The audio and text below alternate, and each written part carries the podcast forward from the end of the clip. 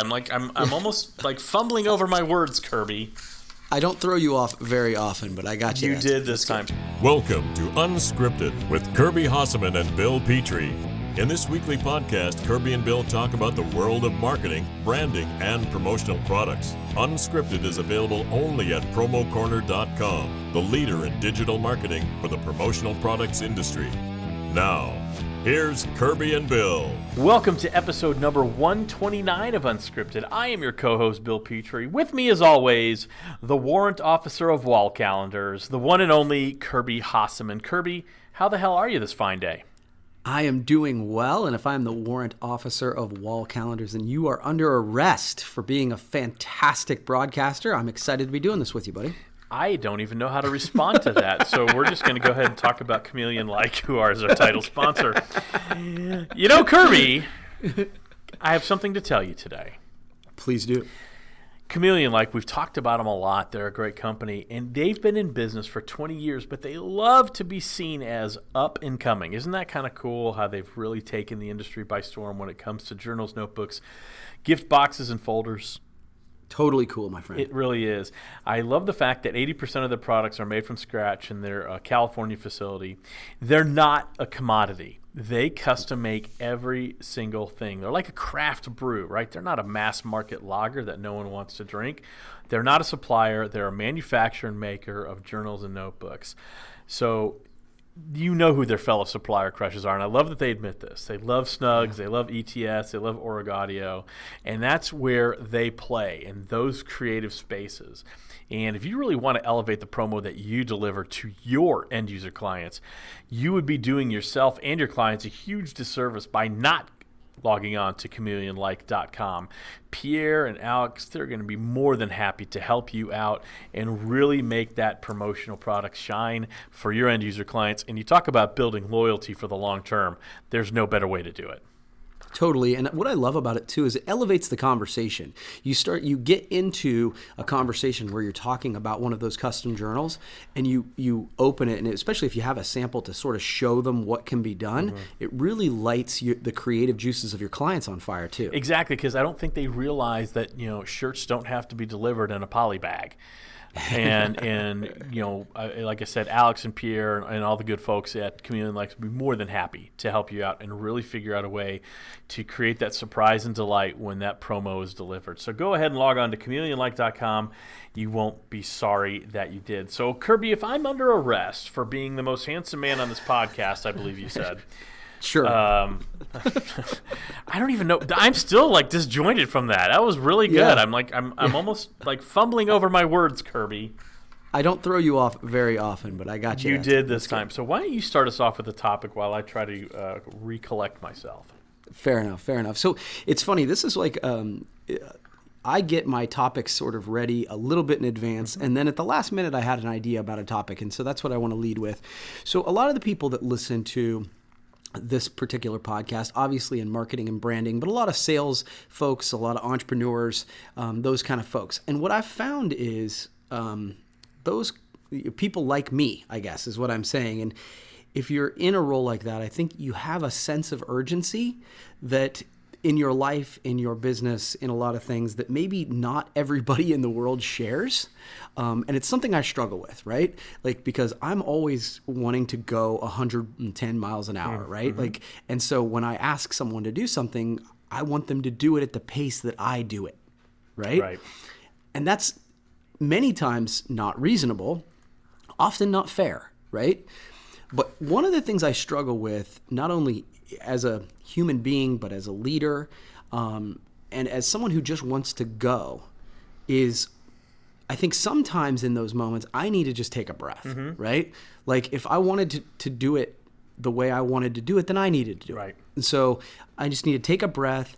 I need to provide guidance. I need to set expectations. And then other times though, I think there are some times where it's like, no, I need to push, right? Mm-hmm. And I don't know if you're like this, but I... I struggle with knowing when to do what.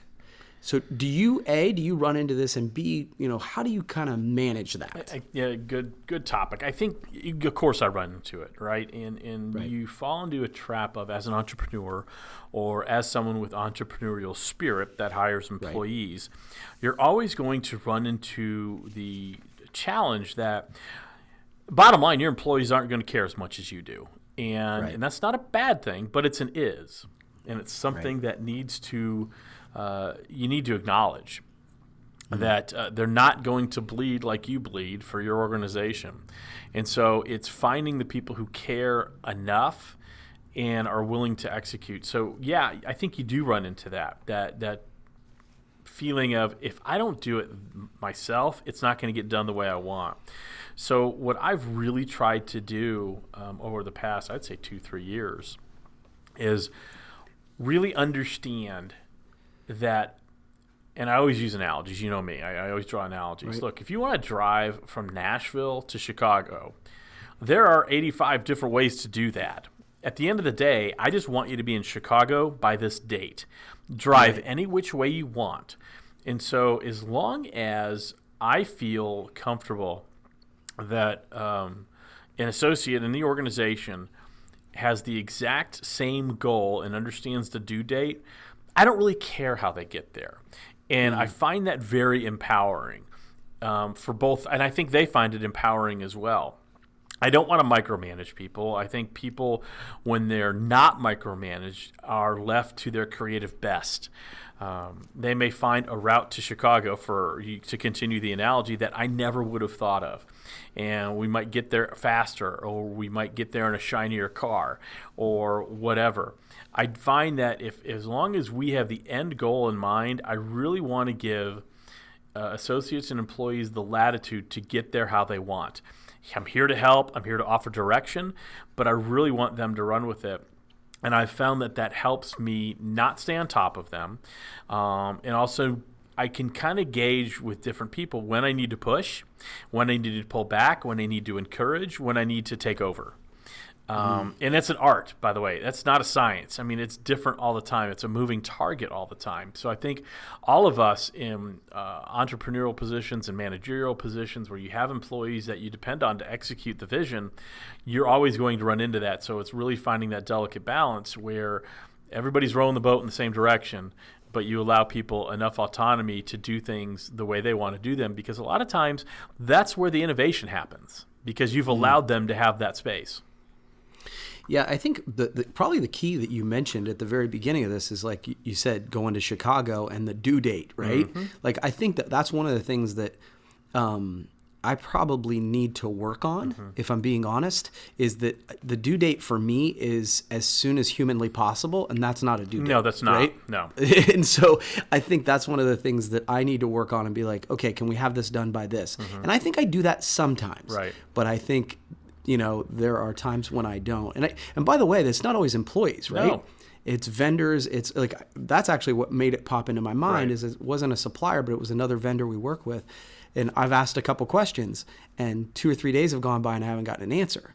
Well, my expectation is sort of to at least get an answer in twenty-four hours. Mm-hmm.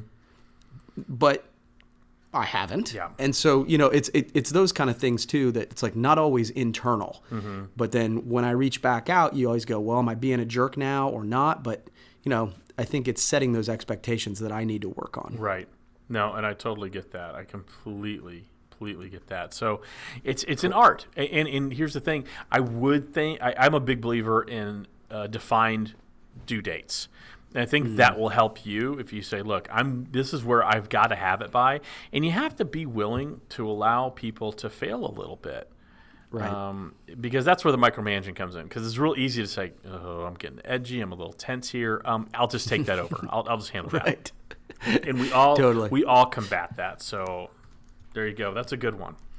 Cool. So, Kirby, we're getting closer to the end of the year. And yes. I really thought it would be interesting to... do something we do, I don't say, wouldn't say fairly often on the podcast, but often enough. I want to look at our failures for the year.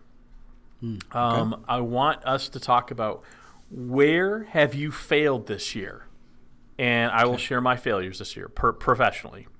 Um, okay. I just think it's always interesting. You know, we, we yeah, let's talk no, about. I absolutely. want to talk about failures and what we're going to do about them. So, um, a couple successes first. One of the things that I had set out to do is find alternative um, avenue, uh, revenue streams for Promo Corner, and did that more than I wanted. I think I wanted to find two, and I've we've we've uncovered four. And so that's a great win, and we have had a really great year top line.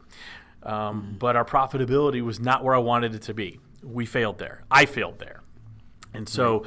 that is going to be a renewed focus for me in two thousand nineteen to make sure that our profits are where I budget them to be.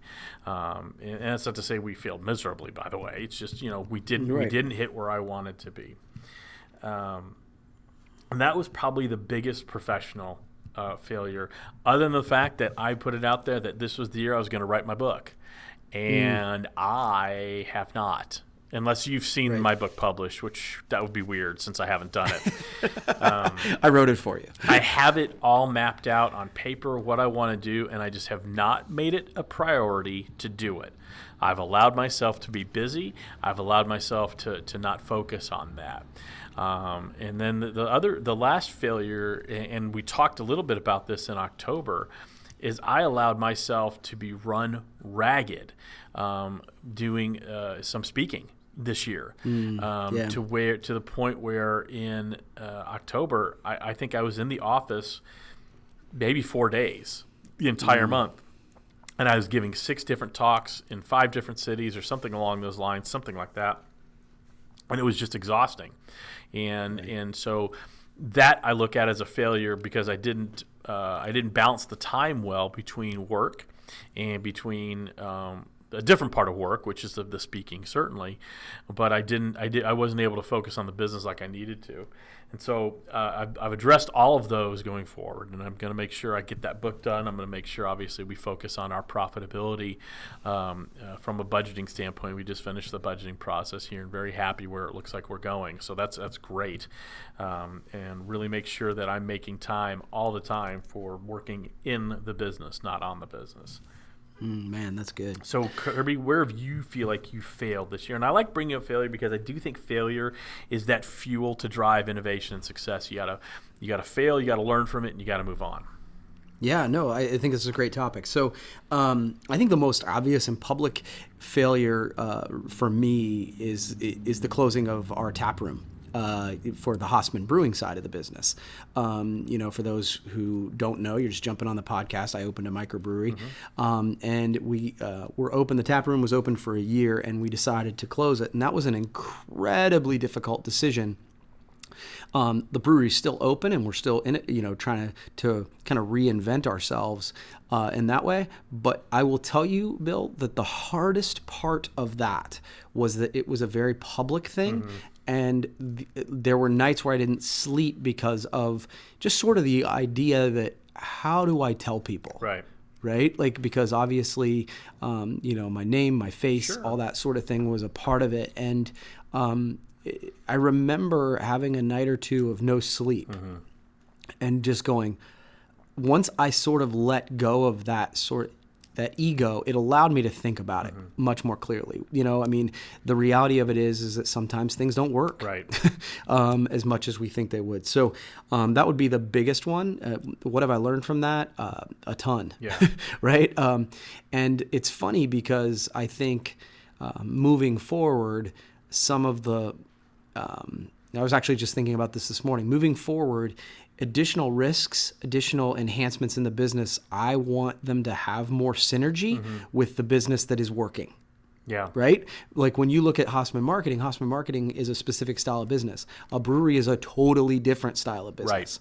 I think it's the um, entrepreneurial ego that says, look, I've done it well here. I can do it well in a completely different industry. Right. Uh, um, that's not to say that you can't, but I, I look at what some other organizations, some other entrepreneurs I admire do. Well, even as they expand, they tend to expand in companies that have synergy with the mothership, mm-hmm. right? Does that make yeah. sense? Um, so that's that's one. Um, you know, c- continual growth and cash flow is a constant yeah. thing that I think most small businesses are fighting. Um, I am not where I want to be. Um, candidly, um, I struggle with uh, I hate to admit this, but like the the overall, I'm not an accountant by trade, by background, by nature. Right. And I really, really struggle with that. And to be honest with you, it, sh- it sort of sucks the life out of me. And so one of the decisions I've made in the last month, I haven't even talked to you about this personally, is I've decided to sort of bring some someone on from the outside world to come in and help me analyze the numbers better. That's great. Um, and it's so funny because I'm literally looking at a, a one-page document that they put together in like two days. And I was like, oh, well, that's way that's way more detailed than I've ever understood right. the financials in my own business. And um, so I think by just acknowledging those failures and those weaknesses, for me, it's it's allowed me to go, oh, man, that gives me a much better vision of what the business actually no is. No question. So I hope that answers it, your it question. It does. And, and, you know, like you, you and I are not, I, I'm numbers driven, but doing budgets and working on spreadsheets is not a strength of mine. Um, right. I can do it, but it takes me longer than, than someone who's inclined that way. And so one of the things right. I've decided to do uh, this year is move from a twelve-month budget where you just kind of set the budget in December for the next calendar year and, and monitor it. I've, I'm moving to a rolling budget, a rolling twelve-month budget. So at the end of January in two thousand nineteen, uh, so early February, I will set a budget for January of two thousand twenty based on two thousand nineteen. Hmm, and okay. and I'll do that because I think it helps you really understand the health of the other overall organization. It lets you understand where you're growing, where you're not. And, and you can act in a, in a much more expeditious manner. And most, maybe most importantly, it forces me to be in that uh, spreadsheet on a monthly basis, like really in it, looking at it, analyzing it. And as a leader of the organization, I have to do that. And so that's that's the biggest change I've made there is really making sure that uh, I'm always focused on the numbers, right? I'm always focused on that. But this really forces me to be in there working on things that I'm not comfortable with. It's not a natural uh, gift for me and not a natural talent. Mm, cool. Yeah. And and for me, I, I think what I've kind of done is gone a little bit the other way in the sense that I'm like, look, this sucks the life out of me and it makes me not do the things that bring us revenue. Mm-hmm. And so I'm going to bring somebody, uh, a guy named Steve Schillig is his name, and he's come in and looked at the numbers. And like I said, in two days, he can do what I couldn't do in six right. months. And so I've decided to outsource that so that not and, and it, just so that I can get better understanding of what the numbers are already there. We're recording it, but he looks at it and goes, well, here's how it actually tells the story. And, it, and that's been helping me live in that space better. No, that's great. That's great. So I just thought it would be interesting. Yeah. It's easy to talk about the successes, and I think we will do that in a future podcast. Um, but, sure. But I wanted to talk about, you know, where where do we need to grow? And I thought I think that's a good, good, uh, good jump off point. All right, cool. So um, I've got one for you. It's the, you know, as as we look at this, um, both suppliers um, and um, distributors alike, those who do flyers or catalogs or any kind of printed material, you know, they're working on that right now. Mm-hmm. Um, and, uh, you know, f- candidly, we do a, a small a sampling, a, a kind of an, a, a small flyer, if you will, of basic products that we just like to get out there. It's a reason to go see the people. Uh, they're curated by us. Mm-hmm. Um, and, and I think it's a, it's a differentiator for us. So I like it. So, um, but one of the things I struggle with every year is sort of the dichotomy between, do I go with, hey, these are new, hot, different products, mm-hmm. or these are bestseller products. Mm-hmm. And obviously you can have a mix of that, right. but I always struggle with, I think I tend to lean toward, hey, I'm going to go with bestsellers mm-hmm. because they're bestsellers. Mm-hmm.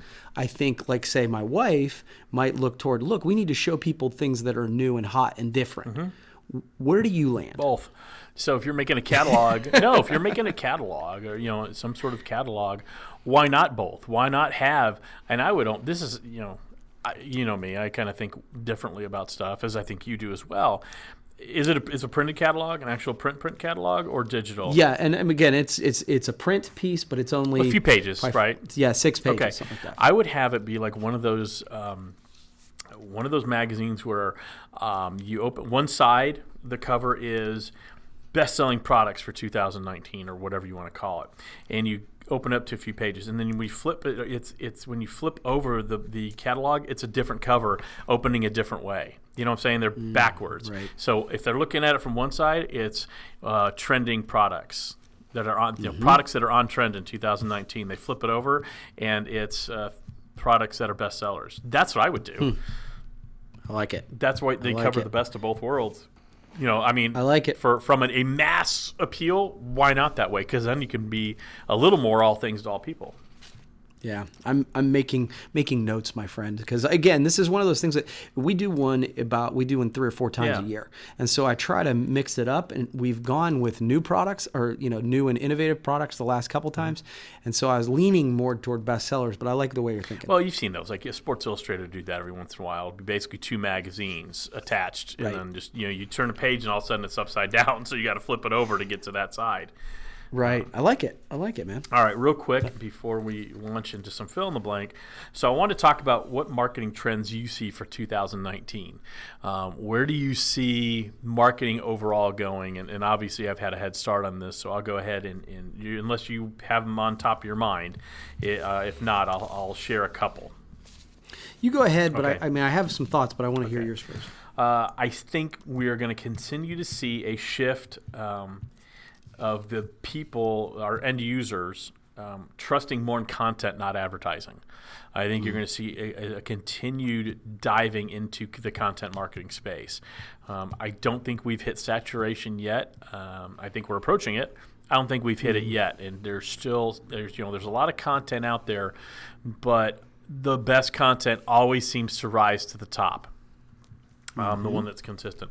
I think you're going to see a continued uh, tr- move toward complete transparency. People really want to understand what pricing looks like. They want to understand what delivery looks like. They want to understand how your company operates. Um, and I think that that's a huge one. I think the biggest one is authenticity. People don't want to feel like they're being sold to.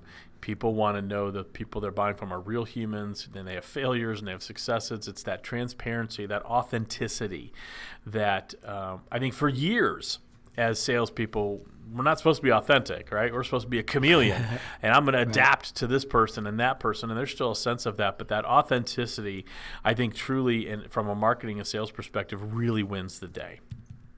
Okay. All right. So uh, sort of the things that um, popped into my head. So, and I, I kind of skew toward, when you say marketing trends, I skew toward our industry, but I Me think too. that there's going to be some that uh, translate. So the first thing is, you talked about more content. I would spin you one forward. I would say more video. Yeah. Um, I think that's happening. We're living in that space now. I think it's going to be more and more. Mm-hmm. I think that we live in a voyeuristic society. Mm-hmm. Um, I was talking to somebody yesterday, and they're like, it's still People magazine. It's just a different right. format uh, for that. And I think video allows that. Um, so more of that. To your point about the transparency, I was going to say more all-inclusive. Okay. So that um, one of the things that I think is a challenge with our business, and you and I have talked about it in the past, is that you say, hey, I have a special on uh, three hundred one dollar mugs, mm-hmm. and the client says, oh, so it's three hundred dollars? And you're like, well, and then um, so I think that we as an industry need to get more toward, hey, this is actually what you're going to pay, right. and be that, and get that up, get the information to them up front. Yeah. So I think that goes toward that transparency thing you were talking about.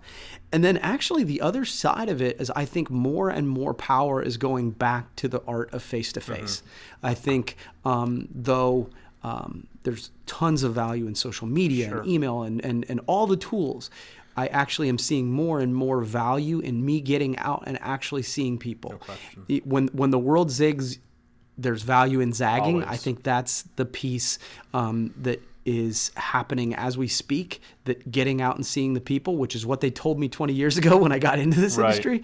I believe the power of that is coming back. Uh, I couldn't, couldn't agree more. As our friend Danny Rosen would say, that is the new differentiator, is really getting yeah. out there in front of in front of your customers and having meaningful dialogue with them. It's not just saying, there's nothing that grinds my gears more from a sales perspective when a salesperson calls me or drops in and says, hey, I was just uh, checking in and see how things are. Things are fine. Yeah. What do you want?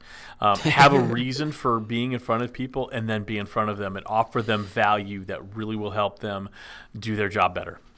And actually, I'm really glad you brought up Danny's name, because that got me thinking. I, I actually think that what he would say, and he's right, is I'm seeing more and more of dri- business being driven by purpose, being driven by yeah. um, by the idea of giving back in whatever way that um, you are passionate mm-hmm. about. People are, I think, more and more and more thirsting for that and hungering for that. And so I see that being a trend as well. No, couldn't agree more. Couldn't agree more. You know what else is a trend, Kirby? What's that, Bill? How much distributors absolutely freaking hate selling badges. Absolutely. It's the absolutely. worst. It's the worst because it's one to two piece orders, it's constant customization, it's a headache, and it's a headache that only one person could really solve in the industry, and that person is Josh Robbins. Love it. So Josh Robbins and Vault Promotions, they absolutely understand that badges are something that everybody runs away from, that the clients are buying from someone, but why not be you, Kirby? Why can't they buy it from you? And that's why they've made it easy and prof- uh, profitable with their Badge Vault online release program. They buy badges at cost-effective prices and then release them online one or two at a time as your clients need them. And the best part is they build the website for free, and the client can log on and get the badges themselves. It's it's like it's like a Ron Popeil rotisserie chicken machine. You set it and you forget it.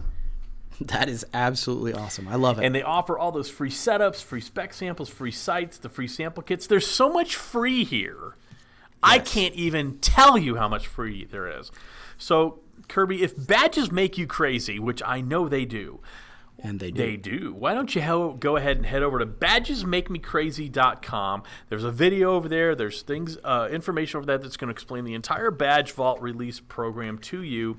And I'm telling you, you won't be sorry you did. And you talk about people who are transparent and authentic. There's no one more transparent and authentic than Josh and the team over at Vault Promotions. They're going to really help you out with selling those badges. A nice annuity sale as you head into the new year. I love it. I love it. And I love the fact that he's a Browns fan. Uh, he is a, he is a Browns fan. He is a Browns fan. He's also a Texas Rangers fan. Very rare combination. That's true. All right, Kirby, we are at the fill-in-the-blank portion of this fine broadcast. I have a theme this week. As do I. Um, I am, we're going to talk about content marketing trends, Kirby. Okay, cool. And we're going to talk about food. All right, all right, all right. All right. All right. So one of the content marketing trends is more collaboration between brands. I think you and I would mm. both agree. So the brand you would like to collaborate with on content in two thousand nine is blank. In addition to Promo Corner, who I am already collaborating with, so I want to put that out there. I, you know, I think the one that the two organizations that pop out in my head are Origaudio mm-hmm. and um, Common S K U, and then the third is Snugs. Mm-hmm. Like, I just think a lot of those, th- those are folks that I view as absolute rock stars mm-hmm. in content marketing in our industry. So anytime I could work with any of the three of them, I think they would help to elevate my game. Um, and, um, you know, anytime I can do that, that's a win. So I, those are, those are three people, three organizations, I should say, from a content perspective that I have enormous amount of respect for. So, so those would be the three I'd say. Awesome. Really good answer, Kirby. Cool. Um, okay, uh, as I said, it's food. So and I know you're kind of a foodie, so yeah. I wanted to throw a few things at you. So your favorite food in the world to make is? Ooh, boy, that's a tough one. Um, I really love barbecuing. Um, mm. I learned how to smoke meat, insert your own joke there. Um, about three or four years ago, I really decided I really wanted to learn, probably about four or five years ago now, I really wanted to learn how to how to, how to barbecue meat. Um, and so I really enjoy the entire theater of it.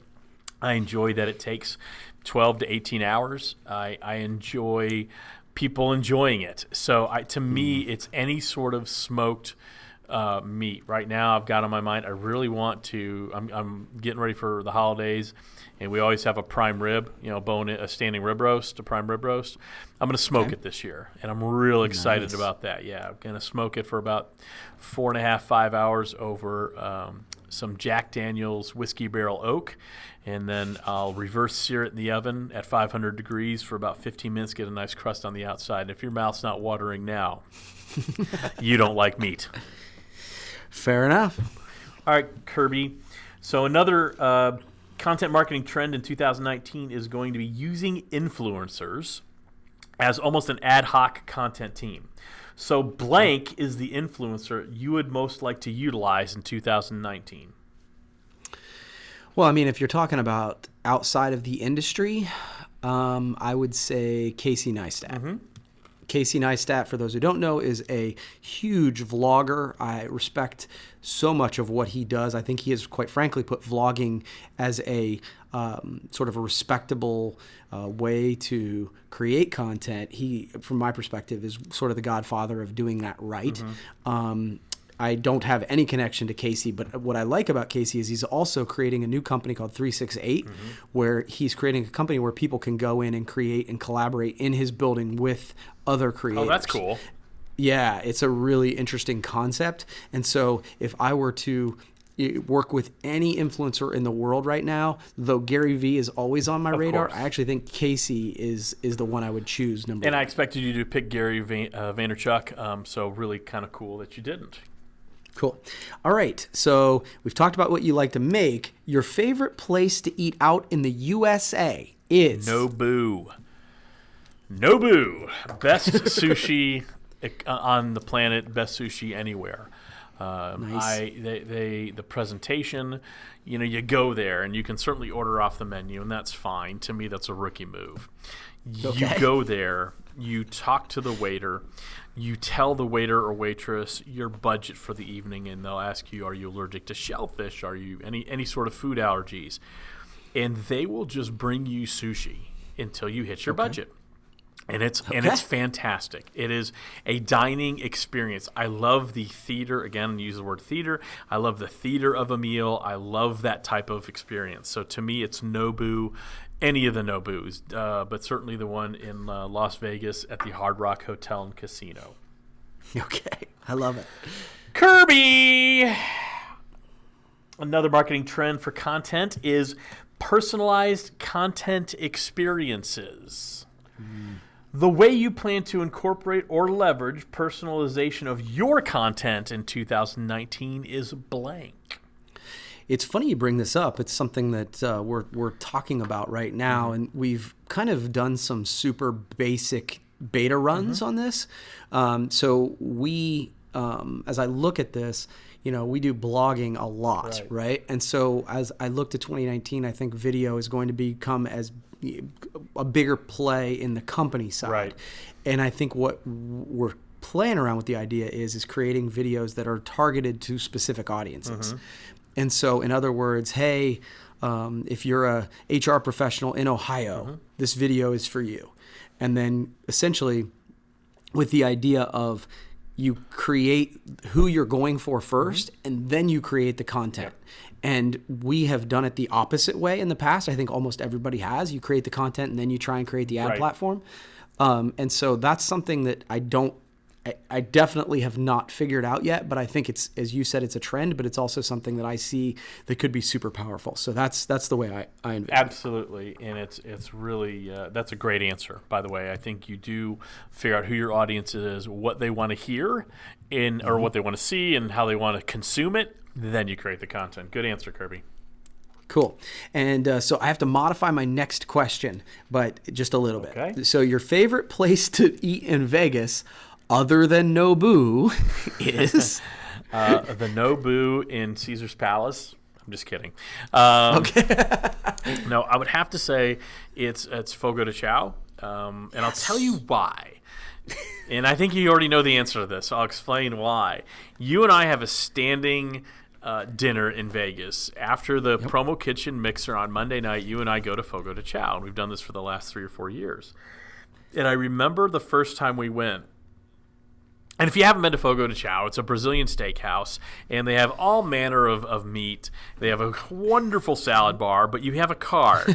You have a card on your table, and literally green means bring me the meats, red means no more meats for me. And you can go back and forth as many times as you want, right? You can flip that card as many times as you want. The look on your face when you realized a place like this existed has given me immeasurable joy. It is. It's like they designed a restaurant for me. Right. And I remember the first time we went, you're just like, okay, so let me understand this. I just flip the card, and they just bring me meat. And and, and the look on your face, you hit the gr- card green, and then there's a line of of the uh, Brazil. I, can't, I think it's a chur, churisca. I, I don't know how to pronounce it, but the, the, the waiters or waitresses who have the sword, they have a sword and a stack of meat. And you're just like, this it's is awesome. The most amazing thing on the planet. So it's, it's so awesome. I love going to do that with you. We have a good time there. So I would have to say uh, Fogo de Chão. I have a feeling you thought that's what I was going to say. That's awesome. I, I'm glad because it's it's definitely my favorite place in Vegas. Awesome. All right, cool. Last one, Kirby. Uh, the last content marketing trend I want to talk about is complete transparency, and it's something I think uh, you work towards, and I know I do as well. The best example of how you are completely transparent in your content creation is blank. I think uh, probably the day that I wrote the blog about what to do when it doesn't work, yep. And it goes back to the idea of the taproom closing. Mm-hmm. Um, that was an incredibly emotional and challenging decision, and I chose to sor- sort of write about mm-hmm. it. Um, and ironically, it was responded to well. Yeah. I, it, it goes back to your point that people appreciate that. I think so many times we feel like we're looking at the highlight reel of everybody's life through social media. Mm-hmm. And so when you see... It's not about being a martyr. No. It's about being authentic, as you said. And I think people like that. They're like, okay, so this is a real person yeah. that runs through real challenges. And so, yeah, that would be that would be the thing that pops. That's the head. Whole reason I wanted to bring up uh, the failures we've had in two thousand nineteen because we have or two thousand eighteen. I'm sorry, uh, we we have them every year. We have it all the time. And I think sometimes people see uh, person X as wow, they're so successful. Everything must be super easy for them. It's not. So right. As you look at people, it's important to remember that. All right, you got one more for, for me, Kirby? Yeah, super quick one. Your favorite breakfast food is? Eggs, eggs, eggs, eggs, eggs, eggs, and then eggs. I love eggs. Every single day I have two, not one, not three, but two soft-boiled eggs. I make them on Sunday and eat them throughout the week. I like them soft-boiled, so that means it's cooked on the outside and the yolk's just a little runny on the inside. I put a little uh, alderwood smoked salt over them, and it is amazing. I love eggs like nobody's business. Love it. Love it. I, I knew you'd have an opinion about all of that. I do. All right, Kirby. So I've got uh, the rapid fire today. We're going to talk business magazines. I know you like to read.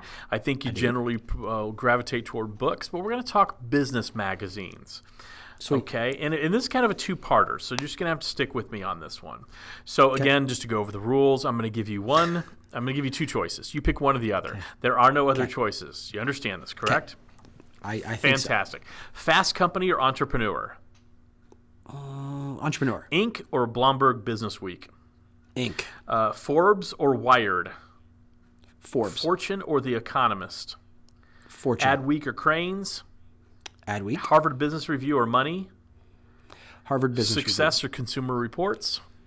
Success. All right, so we're going to pause here. Now we're going to go to non-business magazines because, okay. quite frankly, I ran out of business magazines. Okay, fair Now, these enough. Are actual magazines that are produced in the United Snakes of America, okay? Got it. Love it. Twins or Wind Tunnel International? Wind Tunnel International. Recumbent Cyclist News or Emu Today and Tomorrow? Uh, Cyclist News. Sewing News or Tan Magazine? Oh, Sewing News. It's healthy. Uh, Miniature Donkey Talk or Fence Post, the official publication of the American Fence Association? Oh, I'm definitely going with Donkey Talk. Uh, miniature Donkey Talk, sir. Sorry. Um, Stained Glass Quarterly or the Croquet Gazette? Croquet Gazette. That's just fun to yeah, say. Yeah, Shotgun News or I Love Cats? I'm from Appalachia, man. Shotgun News. Uh, Potato Review or Hoist, the magazine for factory crane professionals? Potato News. Uh, this might be a tough one for you. Fancy Fowl or Poultry World? uh, I'll go with Poultry World. Um, Lighthouse Digest or Brass Band World? Oh, Lighthouse Digest for sure. Sheep or Funeral Service Times? That's kind of a personal question, but I'll go with sheep. Monitored. Okay, now we're getting to the – by the way, now we get to the weird ones. Okay, cool. Modern Drunkard or Girls and Corpses? Oh, my. Um, that took a left turn. Yeah, I'll take the first one. Modern drunkard. Last yeah. one, Kirby. Fashion doll quarterly or pro, portable restroom operator? Oh, pro for sure. And Kirby, there's no bigger pro in the industry than the good folks at Chameleon Like. They are professionals, which is what pro is short for. When it comes to journals, notebooks, gift boxes, folders, they know what they do. They love what they do. Don't call them for a T-shirt or a mug or the newest tech gizmo. They don't know about that stuff. They don't want to know about that stuff. Go somewhere else. But if you want to work with a pro when it comes to those journals, notebooks, gift boxes, and folders, go ahead and head over to chameleon like dot com. Visit our good pals, Pierre and Alex. They're going to help you out. chameleon like dot com. You won't be sorry you did. Kirby, as always, it's been a pleasure pl- broadcasting at a platinum level with you, and I hope you have a great rest of the week. Thank you for listening to Unscripted with Kirby Hossaman and Bill Petrie. Unscripted is available every Friday at promo corner dot com, the leader in digital marketing for the promotional products industry.